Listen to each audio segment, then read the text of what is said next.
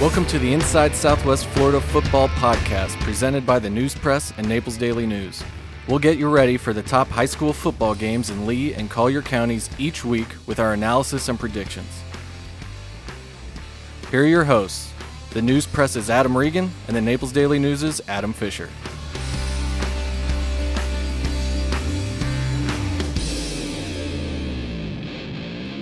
Hello, football fans, and welcome back to the Inside Southwest Florida Football Podcast. We are back for Week 7. Adam Fisher here with the Naples Daily News, sitting across the table from Adam Regan of the Fort Myers News Press. Adam Regan, how you feeling? Feeling good. Week 7. Let's do this. Second half of the season. Second half of the season. Today is October 1st, which is the meat of the football season. This is when the boys become men, so to speak. When the cream rises to the top. All those cliches. Oh, jinx. Yeah, jinx, yeah. So second half of the season, we are in Week 7, and I want to talk to you about what you're looking out for, what teams you're looking for, maybe what teams are on the rise in the second half. Just as we get towards that November 1st, which is the last week of the regular season, what are you keeping an eye on? What's intriguing you? As far as teams go, I think we're pretty set in Lee County. We know who the good teams are. Bishop Verot, obviously. Dunbar, Fort Myers, South Fort Myers, Cypress Lake.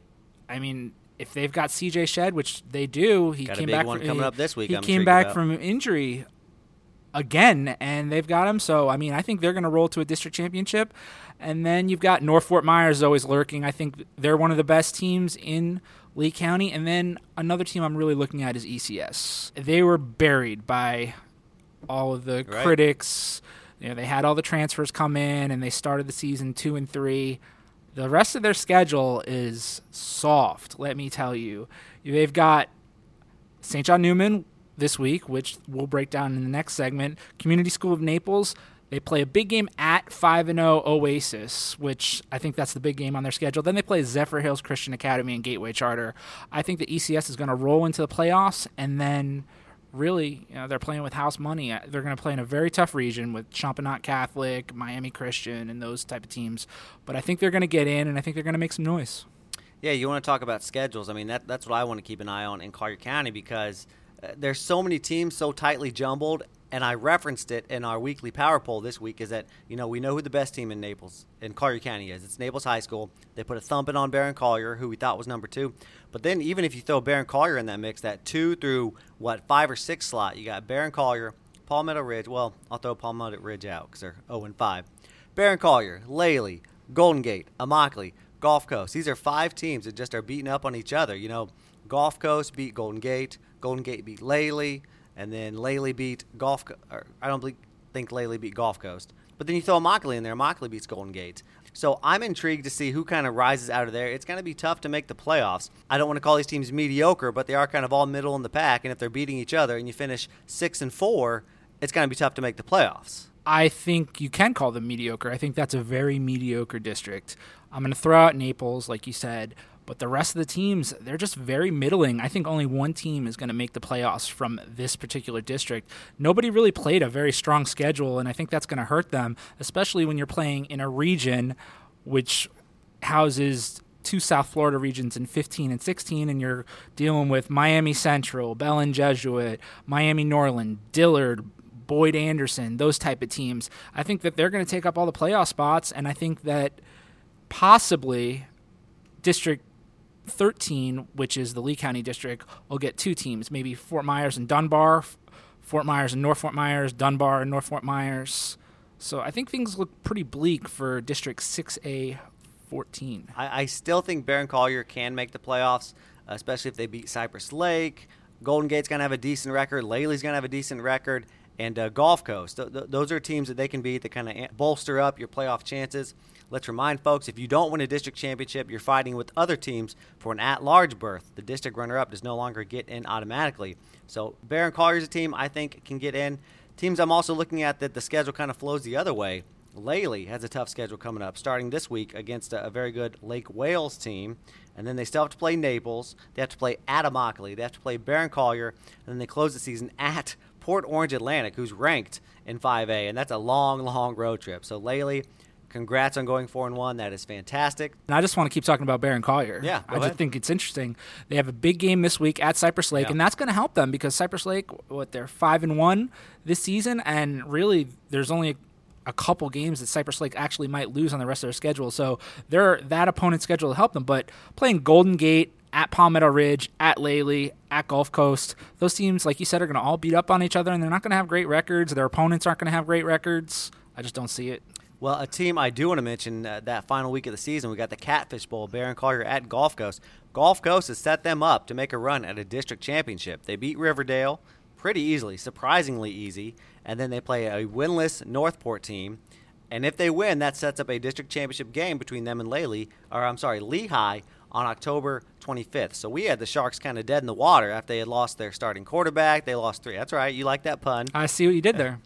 They lost three in a row. They're 1-3 looking bad, and now all of a sudden they could make the playoffs and host a playoff game. So good for the Sharks. I think it's all about that Lehigh game on October 25th, and Lehigh is a team that really started its season playing some of the heavy hitters from all over the state. They got a big win over Northport, which isn't really saying much considering Northport doesn't beat anybody, and they haven't beat anybody all season.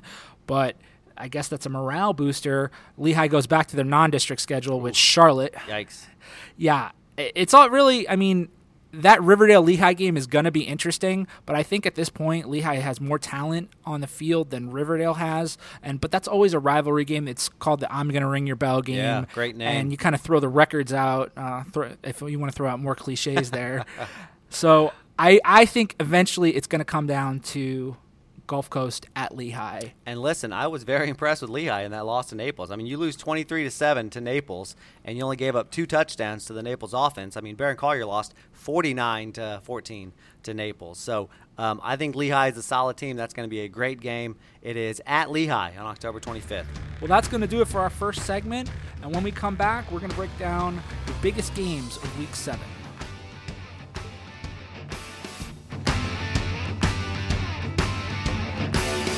Keep up with the action every week by following our live Friday night scoreboard at naplesnews.com, news-press.com, and by downloading the Naples Daily News and the News Press apps onto your mobile devices.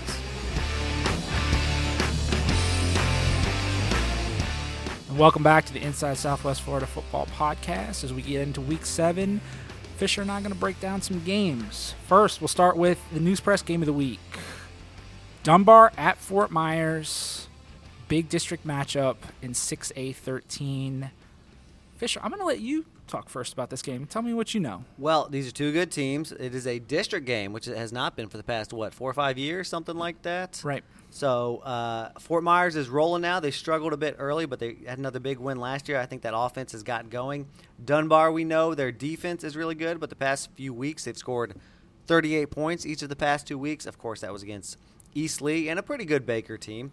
I just don't know if they can slow down this Fort Myers offense that with Yesias Young back there, they're rolling. I will say this about Dunbar. If any team has had Fort Myers' number over the last 3 years, it's been Dunbar because Dunbar's won all 3 meetings. This game's usually played the last game of the season, but now it's district game. It's towards the middle of the season. Last year, I think Dunbar really put it on Fort Myers. You had outside linebacker Albert Nunez and his defense really just manhandled the Green Wave. And I don't really see that changing much because this defense is still very good. The Tigers, in addition to Nunez, they've got a transfer from Tallahassee, Chris Thomas. He's committed to University of Florida. Look out for a feature on Chris Thomas coming up on Friday at news-press.com/sports. But you're right about Fort Myers. That four-headed monster in the backfield has really been doing some damage. And Island Coast, I thought they might be able to hang with Fort Myers, and they really didn't. I mean, Fort Myers and Dunbar and North Fort Myers are clearly the class of that district, and I don't think anyone else is really going to challenge them. South Fort Myers has been pretty good this year, but I don't think they're really in the same class. Let me ask you, how was Fort Myers' defense? Well, the defense is kind of a work in progress. I mean, they've gotten stops when they've had to. I covered the South Fort Myers game, and in the third quarter, they started making some stops. I think that defense was really motivated by getting beat by Cypress Lake. I mean, Cypress Lake put 27 points on them, and CJ Shedd made that secondary look foolish. Granted, they were missing a couple of guys, but I think that really motivated them. So this could be a defensive struggle. Well, I'm just looking at Dunbar's offense. Not a whole lot to speak of. I told you those 38 points, but they're only averaging less than 200 yards of offense a game. But, you know, I think your defense can put you in some good positions. You get the ball in a short field, you're not going to get a lot of yards. And Dunbar's offense really has changed since Seneca Milledge graduated and went to the University of Virginia. He was their big play threat. Yeah. And I think that Dunbar has a couple of big play threats, but not quite on the level of Seneca Milledge. What's really going to happen here is Brandon Benjamin, the running back, right, is just going to try to wear down that Fort Myers offense. Last year, they gave him 26 carries, and he had 107 yards, and he really put a pounding on those guys up front on Fort Myers. And he's carried the ball for about half of their attempts this year. So look out for Brandon Benjamin. A good old Collier-Lee showdown. This is an old district rivalry. When I first came down here, Barron and Cypress Lake were in the same district. I don't think they've played in the past couple years, but Barron Collier at Cypress Lake, two of the kind of old-school programs in southwest Florida. Barron coming off a bye and coming off a loss so that to Naples. So they haven't won in 2 weeks. Whereas Cypress Lake, they've won a couple in a row, right? Indeed, and we got kind of a surprise again. CJ Shedd really kind of pulled the wool over our eyes once again. Cypress Lake comes out against Estero, and CJ Shedd the previous week had re-aggravated that high ankle sprain against Bonita Springs, and we didn't think we were going to see him against Estero. Yeah, why would you need him against Estero? I was very surprised to see him out there because of the injury, and then against Estero, like you said, they could have won with their third-string quarterback against Estero. And of course, I mean, he only had to throw for 189 yards, but 4 touchdowns on the night, and that game was over before it really started. Now let's look at Cypress Lake, man. Look at these point totals. After a season-opening loss to South Fort Myers, they won 46-6. 27-25 over Fort Myers, very good. 63-7 over Cape Coral, 49-10 over Bonita Springs, 51-0 over Estero. Now, those are a ton of points. What is that, averaging 40, 45 points a game, probably more? But again, those are not the best teams in the area. East Lee, Cape Coral, Bonita Springs, Estero, what do they have, 3-4 wins between them?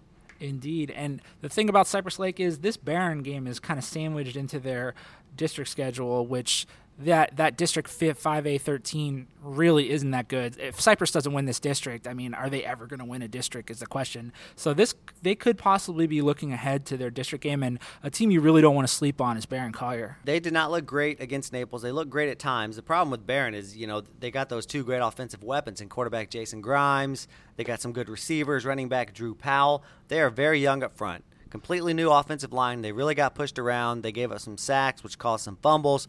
That was the problem. They had a field goal blocked, returned for a touchdown, so they got to shore that up. Let me ask you a hypothetical question. Please. And I don't really think it's that much of a hypothetical. Let's say Naples wins District 6A14. Ooh, tough hypothetical question there. Okay. Is this a must-win for Barron Collier? This is the best game left on their schedule in terms of opponent's record and how Cypress Lake is really going to finish. If they want to make the playoffs, it might be, because if you lose, even if you win out, you're 7-3, but how many quality wins do you have? Palmetto Ridge is not going to finish with a good record. I think Golden Gate, Lely, Golf Coast, all those guys are going to be around 500, so it's going to be very tough to make the playoffs if they don't win, and I think that's probably what Mark Jackson is telling his Cougars. They're saying, listen, it's playoffs or bust now, and we got to win. We got to get these playoff points. We'll find out next week where they stand, but they're probably attacking it that way. Next game we have on the docket, St. John Neumann at ECS. Now, this is one you were really excited for coming in, right? Yeah, I'm super enthused. I definitely want to see what ECS brings to the table against a pretty decent opponent. Not as good as they were last year, though. Now, a look behind the curtains. That was sarcasm because I suggested we break this game down, and Mr. Regan does not think it will be as close as I think it's going to be. Because I, Celtics fans, have faith in you. You've won 2 in a row. They are 3-3. I think it's going to be pretty decent. I think Newman is not a flashy team. They're not a sexy team. They don't, not like last year, they don't have a stud like Jensen Jones throwing up 8 touchdowns a game, whereas ECS has gotten all the look and the play and the media. You know, those mainstream media folk up here in Lee County, all they want to talk about is ECS. But we got Newman coming in, who's a good Collier County small school team. I think it's going to be a good game. I disagree with you. Definitely disagree with you on this one. I know I get it that St. John Neumann, they're on a 2-game winning streak, but let's look at who they beat. Faith Christian out of Orlando. That's a 3-3 mediocre team. And then they beat Lemon Bay. I'm sorry, that's not a good win at all. I mean, they beat them 20-14 too. I mean, I said on last week's podcast, Lemon Bay is not great. I think they're winless, but they are a public school that's three times as big as Newman. I think that's a good win for them. It's not going to get you playoff points because it's not a team with a good record. But I think that is good for what Newman's trying to build down there, you know, kind of starting over this year without their star Jensen Jones from last year. I mean, I think they're going to be ready for this one. So, Adam, tell me, what kind of offense are they running this year? They are kind of just running and throwing. I mean, I haven't seen them specifically. It's more spread out. They got 3-4 guys that carry the ball. They don't throw a lot, but when they do, it's kind of short passes that turn into big gains. They play good defense. That kind of is where they hang their hat, you know, is hitting hard, being physical, being prepared every week. You get why I'm asking that, though, because with Jensen Jones was their offense last year, and he's gone. Yeah. So where are they getting their offense from? They got Mike Joyce, a quarterback, who was there last year but didn't play quarterback or didn't play football. I'm not sure, but we've seen him before. And then, like I said, just a handful of guys. They're splitting it up. No one guy is dominating carries or anything, and they do have some good two-way guys. So I'm looking forward to a good game. Well, I don't think that they can score with ECS. I think ECS has just way too many weapons, and we keep forgetting that R.J. Rosales is the quarterback there. I think you're right. ECS does obviously have the edge on offense. That's where Newman's going to have to slow it down. They're going to have to rely on their defense. Now let's go down to Collier County, a non-district game, but a fun one. Golf Coast at Palmetto Ridge. Palmetto Ridge, it's been a tough year. You know, we've talked about the tragedy enough with them losing quarterback Colby Singletary, but it's kind of carried over into the season. A lot of injuries have kind of dampened their spirits as well. They are 0-5, just cannot get going offensively, despite having two Division I players who play, you know, they're defensive guys, Malik Dudon and Kamonte Grimes, primarily defensive backs, but they do play some offense. Golf Coast is on a roll right now. They've scored 98 points in their past two games, coming off a big district win. This could be close because Palmetto Ridge plays a very good defense. They looked decent for a half against Naples. It's hard to slow down Naples. They did okay last week. Palmetto Ridge finally put up 17 points last week. However, no offensive touchdowns last week. Only one all season for the Bears. Regan, do you think Palmetto Ridge can turn it around maybe and kind of sneak one on homecoming against the Sharks? Oh, Palmetto Ridge in the pick segment has kind of been my downfall this year. I love Chris Tokenin, the coach. This isn't their year. This really isn't their year. And anytime Gulf Coast comes up, I want to talk about quarterback Connor Barrett. Yeah, you were right at the beginning of the year. I'll give you credit, man. He has been something for just a freshman. He has looked good. Yeah, he's thrown for 721 yards this year, three touchdowns, 8 interceptions, but he's a freshman. I mean, right, it's going to happen. I mean, I thought that he was going to be great. All the Canterbury coaches told me he was going to be great, and it looks like he's proving me right so far. I think he's got a great career ahead of him, and I think he's going to pick up a win against Palmetto Ridge. Well, what I do want to mention with Gulf Coast is their running game. Last year they had one running back run for like 1,300 yards. This year it's been split up. You know, a couple weeks ago they had two guys, Jeremy Tatis, Carl Yarbo, both go over 100 yards. That was 2 weeks ago, I'm sorry. Last week against Riverdale, they do it again. They have a completely different back go for 100 yards. Name is escaping me right now, but it was Mikhail Lewis. So and Connor Barrett rushed for 100 yards. So the past 2 weeks, they've had four guys go over 100 yards. So their offense is flowing right now. But when we come back, Adam Regan sat down with Fort Myers coach Sam Sirianni Jr. to talk about this big Dunbar matchup, and we'll have that when we come back.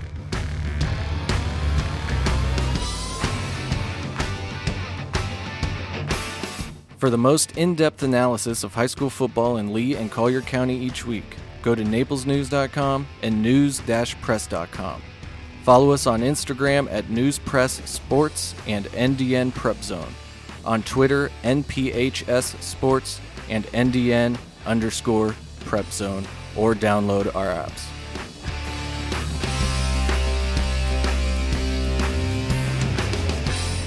Hey, everybody, and welcome back to the Inside Southwest Florida Football Podcast. And for our coaches interview this week, I'm joined by Fort Myers coach Sam Sirianni Jr. They've got a big game, district game actually, against Dunbar. That's new this year. Sammy, how are you, man? Good, Adam. You know, getting ready for, you know, this is a week that the kids and the community always target as one of those must-see events. This is the week that makes it fun and worthwhile, and easy to get them up. As a coach, it's kind of like I said, and a coach and player, it's the ones that give you a little adrenaline rush, so it's a little more pep in everybody's step this week. Samuel, before I get into the Dunbar questions, I got a couple questions about the last couple weeks, but it's a celebration at halftime this week of the 1975 team, if I'm not mistaken. It was a little before your time at Fort Myers High, but what do you remember about that team that your dad coached?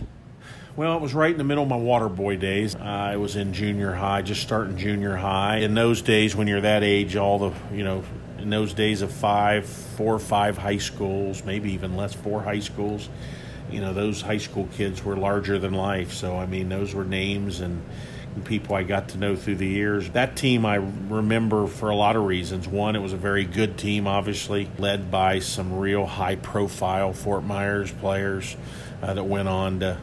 the three captains alone. Of course, Rodney Brooks, was Southwest Florida Player of the Year, went on, played at the University of Florida. And then Taylor Timmons, who the people in the community, especially the Dunbar community, Taylor was like a mythical figure. He was a big, burly, strong, just the nicest guy in the world, but just was, the first kind of superhero. Had the nickname Goo Goo Rock, and went on to play at the University of Miami. And then the third captain, which many people don't know, named Dwayne Dewey, went on to LSU in a different craft as a catcher.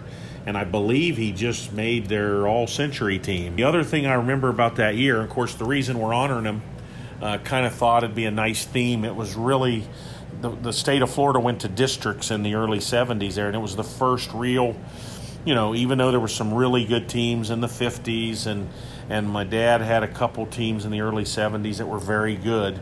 It was the first district championship team. It was the first team that qualified for the state playoffs, in the new system. And the last thing I remember about that team is I was actually playing Pop Warner at the time. For at that time, the Fort Myers Rebel. We were in Atlanta, Georgia, playing a football game, and I didn't get to see the game, the playoff game. It was heartbreaking. We lost to Haines City in overtime 8-7, and they went on to the state finals. A lot of good memories of that team. Really one of our better teams here that my dad had, and kind of what if that team could have maybe had a nice run. You hit a couple speed bumps early in the season. You lose to Charlotte, lose to Cypress Lake, but this seems like it's been a different team over the last couple of weeks.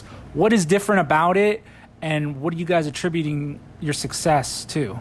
When you do this as long as I've done it, you always think you've seen it all, in terms of how such a long journey from really when you start lifting those weights in January and then, of course, spring ball. And we don't really get to rebuild here. Whether we are or not, people always think that the expectations internally don't change. But this year we had some good athletes coming back. We had a nice season last year, one that, kind of what ifs. I think we were 9-3. We had a lot of young areas, and even though I was quietly optimistic that we could be at one time a possibly good football team, we opened the parachute at the beginning of the year and it didn't open. We just were, everything that could go wrong went wrong, and not making any excuses. Just couldn't put my finger on what the pulse of the football team was, and in the same time, we were going through a lot of the festivities of the 100 years, and it was a beautiful ceremony and a beautiful time for Fort Myers, the community. And I think that we little bit as a football team got caught up in it, maybe lost our edge, maybe read a few press clippings.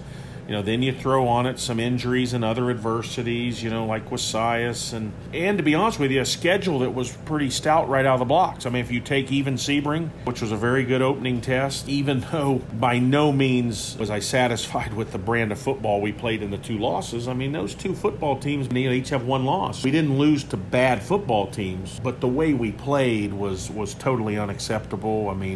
Charlotte, we just got ambushed, turned the ball over. I can't even remember. We turned the ball over, I think, getting off the school bus.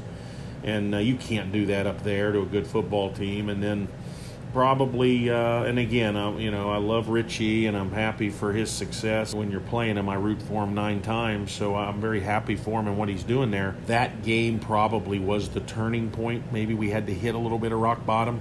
And that's taken nothing away from them that night. We were shorthanded, no excuses. We just played poor football. We played losing football, turned the ball over, didn't score in the red zone, gave up 4 balls over our head. And the next thing you know, you're in a game that goes down to the last play. And we kind of got what we deserved. I mean, I hate to say it, but that's kind of where we were. I think the district starting, getting Sias back, we were able to reload, kind of a cleansing and a start over. And obviously the North game seemed to be the turning point. It was going to be kind of a make or break situation because it was the start of the district. We made it into a 7-game season. With 6 district games right in a row. First half of the North game was that perfect storm. One of those things that clearly we're not, whatever the score was, better than North. It was we played a really good half. Things went south for them like it can in this crazy game. But it gave our kids some confidence. And even though we haven't played consistent football even the last 2 weeks, we're starting to show flashes. The one thing we have done, and through those 2 tough weeks, is I think our kids at least now find a way to handle adversity. Started in the South game, it was so eerie to the Cypress game that we left them hanging around a game. Unlike week 3, in week 5, we played our best football when our backs were to the wall. Last week, we got off to a really good start. I mean, I'm very impressed with the progress Island Coast had made. They scared me, kind of a trap game between North, South, and Dunbar. Our first 5-6 minutes of the game, we played as clean as we could play, and darn if we didn't let a trick play get over our head, and next thing you know. But we did play a good first half. I think it was 33-6, and I have to have something to complain about. I wasn't satisfied, obviously, with the intensity level, and we did sub freely in the second half, but we didn't play very good football. But we needed a rude awakening, and sometimes you never like to lose. You never like to put yourself in that situation, but we really had to get our backs to the wall, basically restart. We just rebooted and got 3 district wins under our belt, and it leads us to, obviously, a big showdown this week that really start to clarify this district in terms of where it's going to end up. And you face a Dunbar team that's had your guys' number the last couple of years, but you're used to playing them at the end of the season. Why has Dunbar really gotten the better of you the last couple of years? First of all, a good football team. I mean, both teams in the last 3 years were always playoff teams. All 3 were, one-score games. They beat us up pretty good last year. Physically last year, they lined up and put the ball in Seneca's hands and just lined up and just shortened the game. And really last year was one where the better team won that night, and no question asked. For whatever reason, we didn't play good football that night, or good enough football. They were better than us. The other 2 years were down-to-the-wire games that, ifs and buts or candy and nuts. I mean, 16, because we had a big run of 4 or 5 in a row, and 16, I remember with that was a good football team for us, Darian, Felix, and Dawson DeGroot, and then we went over. I think we had a couple score lead and squandered it, and they it was a great win for them, and they beat us at the end. And then the next year, I know we turned the darn ball over 100 times. I was watching it this morning actually, and had many chances. So, these games. Take last year out of the equation. They just outplayed us and beat us. But these games, except for a few, we had a couple where we kind of had control from the get-go, and theirs last year. They've all been pretty close games, and I know it's cliche, but they're going to turn on turnovers. They're going to turn on. Both teams have playmakers, so who's going to make the big play? Who's going to protect the ball? Who's going to have the big kicking game, good or bad? They've just, like I said, frustratingly, they've, and I'm sure our senior class, what's happened the last 3 years doesn't mean anything, except to our kids, they want to leave here. They don't want to be the only class to leave here, and lost 4 times to them. And but again, it's when you play good football teams, you have those ebbs and flows. I can remember a 70 streak where North won 5 in a row against us, and over the years, I think they've only won 12 or 13. So one time, I think this streak was, we were 7-1, 7-2, and pretty much every year controlling the game. And it's a credit to them. They're doing a good job as their school's gotten bigger. And Sammy's done a great job, and. It is what it is. Hopefully, like I said, I don't think it'll have any bearing, other than I don't think our kids won't be confident. I know they're going to want to go out there and get that win.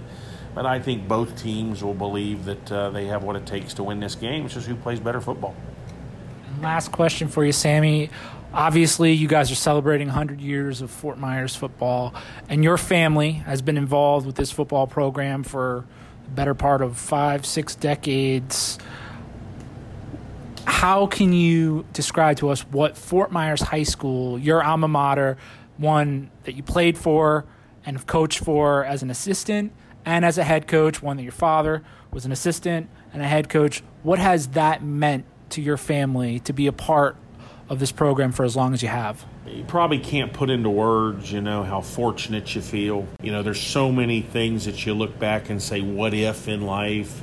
But the dominoes and the stars all aligned. Oh, my dad, how mom and dad found this place originally in 1959 on their honeymoon and came down and then went back home to West Virginia, so to speak, and just the perfect storm, the perfect circumstance.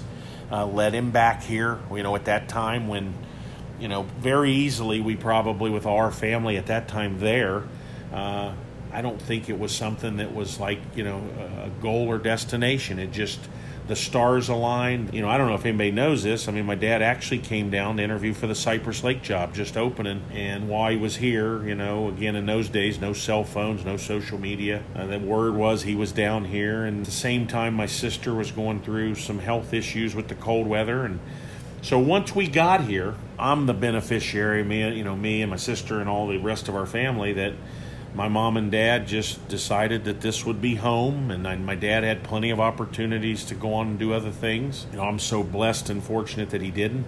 I mean, from the time I was 5 years old, you know, I even, you know, when you look at the fact that, you know, all but 4 or 5 years of my whole life, I got to be a part of this. I mean, even again, back in the days as the water boy or just, you know, going to school across the street at Edison Park, I just don't know any different. And I had a few opportunities to do other things, but I really couldn't see myself. I mean, this was home to me, even though, like I said, I mean, our roots are up north in West Virginia, but for me and the rest of my family, like I said, I just am thankful that my dad and mom decided, you know, for stability purposes, they made their roots here. And then everything, you know, like I said, stars and dominoes have to line up. I was fortunate to be in a great situation under my dad. Even through the heartache of his passing, he had already put the foundation in place. We had a wonderful continuity of staff. It was a very easy transition on my way. We couldn't ask for an easier, better transition, and flattering to get to take things he had done and continue to do, you know, what we've always been built to do in our family, I guess, is be around kids and coach and be around the game we love. Well, Sammy, thanks so much for joining us on the Inside Southwest Florida Football Podcast, and we wish you guys the best of luck against Dunbar this week. Thank you, Adam, and thanks for everything you all do for prep sport. Hopefully it should be a really good ball game. I hope everybody comes out and sees it. And when we come back on the Inside Southwest Florida Football Podcast, Adam Fisher and I will pick this Dunbar-Fort Myers game and 9 others. We'll be right back.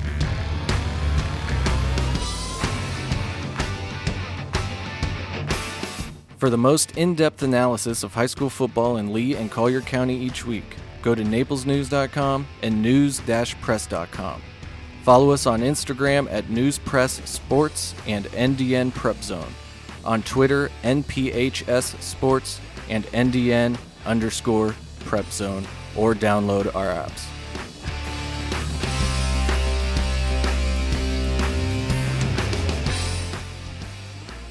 Welcome back, everybody. It's our favorite time of the program. It's picks time. And I got big news, guys. I had a great week last week. I'm not doing so hot this season. I am over 500, but I went 8-2. That's very impressive, don't you think, Regan? I think it is very impressive, yeah. Okay, thanks. So I went 8-2 last week, and that's all there was that happened. So nope, that's not all at all. Well, actually. What else? Well, I went 8-2 too. Dang. So you're still 9 games behind. I thought I picked up a game on you, but I'm still down 9 games with. How many weeks? 5 regular season weeks left? Let's run down the records. Okay. I am 44-16, and that's pretty impressive. You are 35-25, just not as impressive as. You're right, but I think, what was it, like 8 or 9 of those losses were when Andy Sottergren set in for me? Is that what happened? 5 of those losses, yes. Dang, wow, that's more than I thought. Well, let's get to it. I'm going to pick up a couple games this week. I can already tell, starting with Dunbar at Fort Myers. We broke it down for you. Going to be a fun game, but who's going to win, Adam? I got burned the last time I picked Fort Myers. against Fort Myers at Fort Myers, so I'm not going to do it again. Dunbar's had a pretty good run, and I think you might take them, actually. They've pretty much owned Fort Myers the last 3 years, but I am going to take the Green Wave. And you are right. I might take Dunbar, but I also might not, and I'm not going to. I'm going to take Fort Myers as well. Barron Collier at Cypress Lake. Another one I think will be pretty close, pretty fun. What are your thoughts? Well, first I want to ask you about your strategy for the pick segment the last couple weeks of the season. You've been kind of trying to pick the opposite of me, and that really hasn't worked for you. Are you going to change it up a little bit? I'm going to try that anytime I think it's going to be close, but I really do think Fort Myers should win that fairly easily. I don't know. I'm going to kind of feel it out. I'm going off the cuff on this one. I don't have a strategy planned out. We'll see what happens. Starting with this game, because I really don't know who I'm going to pick, and it might be just the opposite of you. So Barron Collier at Cypress Lake. So I guess I'm going first on this one. I'm going to go with Barron Collier. I think they're a strong team. I think they're a stronger team than Cypress Lake. I think Cypress Lake's going to make a few mistakes in this game and give it to the Cougars and keep the Cougars' season really alive here. Listen, Barron's coming off a loss. They're going to be fired up. Cypress Lake has not played a very tough schedule, so I also will take the Cougars. Fair enough. South Fort Myers at Ida Baker. You got an Ida Baker team that is coming off a 47-7 loss to North Fort Myers last week. They were not ready for primetime. Coach Chuck Fawcett even said so after the game. He says, we were not ready. I asked him, why weren't you ready? Yeah. He put it on him and the coaching staff. That's on me. Typical Bill Kramer style. Exactly. I got to do a better job coaching. Exactly. I got to do a better job coaching. So Ida Baker not ready for primetime, and this is another primetime game. I'm going to go with South Fort Myers. Yeah, I agree. We have not picked differently yet. I just think South has more athletes, more speed than Baker does. Back down to my neck of the woods, Collier County, Golf Coast at Palmetto Ridge. I think we're kind of in agreement here. You know, Palmetto Ridge is struggling this year, and Golf Coast on a roll. Are we both taking the Sharks? Yeah, I already made my pick in the second segment where I said it's not Palmetto Ridge's year, and it's not going to be their week this week either, so give me the Sharks. Okay. Riverdale at Golden Gate, a game I think can be close as well. Both teams coming off a loss. Golden Gate hoping to get back on track after a good start to the year. Who do you think wins this one? I've got 16 losses in this pick segment, and most of them have come when I picked Palmetto Ridge and Riverdale. So I am going to try to right that wrong. I'm going to go with Golden Gate. Man, I think I'm picking with my brain, not just trying to go against you, because I want to make some different picks, but I really do think Golden Gate is going to win this one as well. So we are the same. Through 5 games, let's see, Cardinal Mooney at Bishop Verot. I don't know much about Cardinal Mooney this year, but they traditionally are very good. Bishop Verot, undefeated. I will tell you a little bit about Cardinal Mooney before you make your pick, because, yes, Cardinal Mooney is 2-4 on the season, but their last 2 losses came against Class 2A's #1 team, Lakeland Victory Christian, where they blew a 20-point lead. Yikes. So, and then you have a loss to Clearwater Christian, 29-26. So this is obviously a team that's playing those really good private schools, and they're hanging with them. They're going to play another really good private school this week. It's a big rivalry game. The Diocese of Venice, they get all up for this game. Last year, Cardinal Mooney beat Bishop Verot in the season opener. So with that information, who are you picking? I'm going to let you pick first. So it seems like I'm going to be picking first every single time for the rest of the season. That's right. You got the home field advantage. I got to give you a chance to get back in this one. I'm going to go with Bishop Verot. They've just been way too impressive. I don't know if they're going to shut out Cardinal Mooney, though. I mean, I know our Bishop Verot listeners probably won't want to hear that. And most of them do listen, but I don't think you guys are going to shut out Cardinal Mooney, but I think you're going to win this game. I think you're going to move to 6-0. Well, our Bishop Verot listeners definitely are not going to want to hear this. I'm picking Cardinal Mooney, just to be different. Did I convince you with you did, yes, with the strength of schedule argument. Speaking of strength of schedule, 2 teams that have not done so well, Bonita Springs at Estero. Man, Estero, it's been we talk about tough seasons, man. They've dealt with so many injuries and lost so many people. Bonita Springs, a first-year program, though they kind of hope to do a little bit better than they have. Gosh, this is a very tough one. Jaws versus Claws is what they're calling this rivalry game. Yeah, I guess this is kind of rivalry, that South Lee County. Absolutely, this is a rivalry game. I mean, half of Bonita Springs School has come from the Estero area. So I'm not going to pick Bonita Springs until they win a game. So I'm going to go with Estero. I'm not sure. I think this is going to be a close game. I just thought this is a revenge game for Coach Rich Dombrowski after he was kicked out of Estero. I'm joking, of course. He left Estero on his own volition. Is that right? He went to Immokalee. So he's very familiar, and because of that, he's going to be extra fired up. I'm taking the Bull Sharks. I'm taking the Jaws. Clewiston at Immokalee, the Harvest Bowl. Immokalee looking pretty good, and they've got a handful of winnable games coming up, a handful of home games. They get to stay at home for the next few weeks. I'm just going to hop right in and take the Indians. I'm going to take the Indians, too. I don't know why you picked first on this. I just felt like it. Like I said, I'm going off the cuff here. I'm freestyling. I don't think Clewiston's a great team this year, so I'm going to stick with Immokalee at Immokalee. It served me well last week. Moore Haven at Oasis. Is Oasis still undefeated? Am I correct on that? Oasis is 5-0. Their schedule really starts to pick up steam. I was going to say, starting this week. Moore Haven, a very, very tough team. You're going to let me pick first? I'm going to let you pick first. I'm going to go with Moore Haven in this one. Okay, good.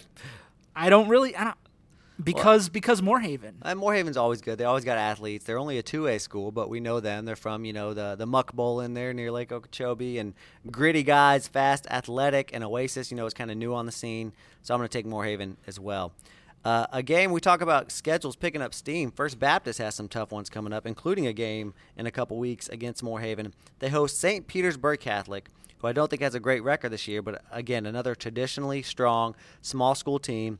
It is a long road trip. First Baptist, 5-0. Do they stay undefeated? I was told that St. Petersburg Catholic is not that bad of a team. They played a tough schedule.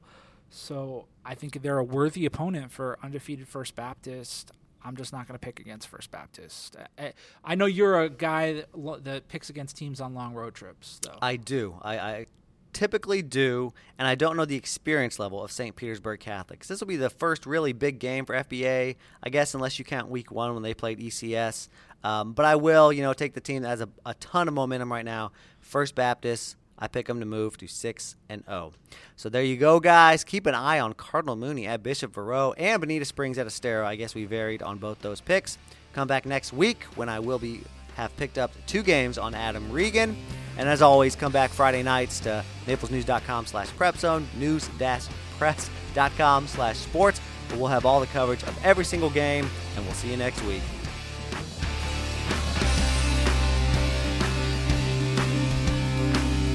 Thanks for listening. Remember, the Inside Southwest Florida Football podcast will be available for download every Thursday at noon to get you ready for the coming week's games.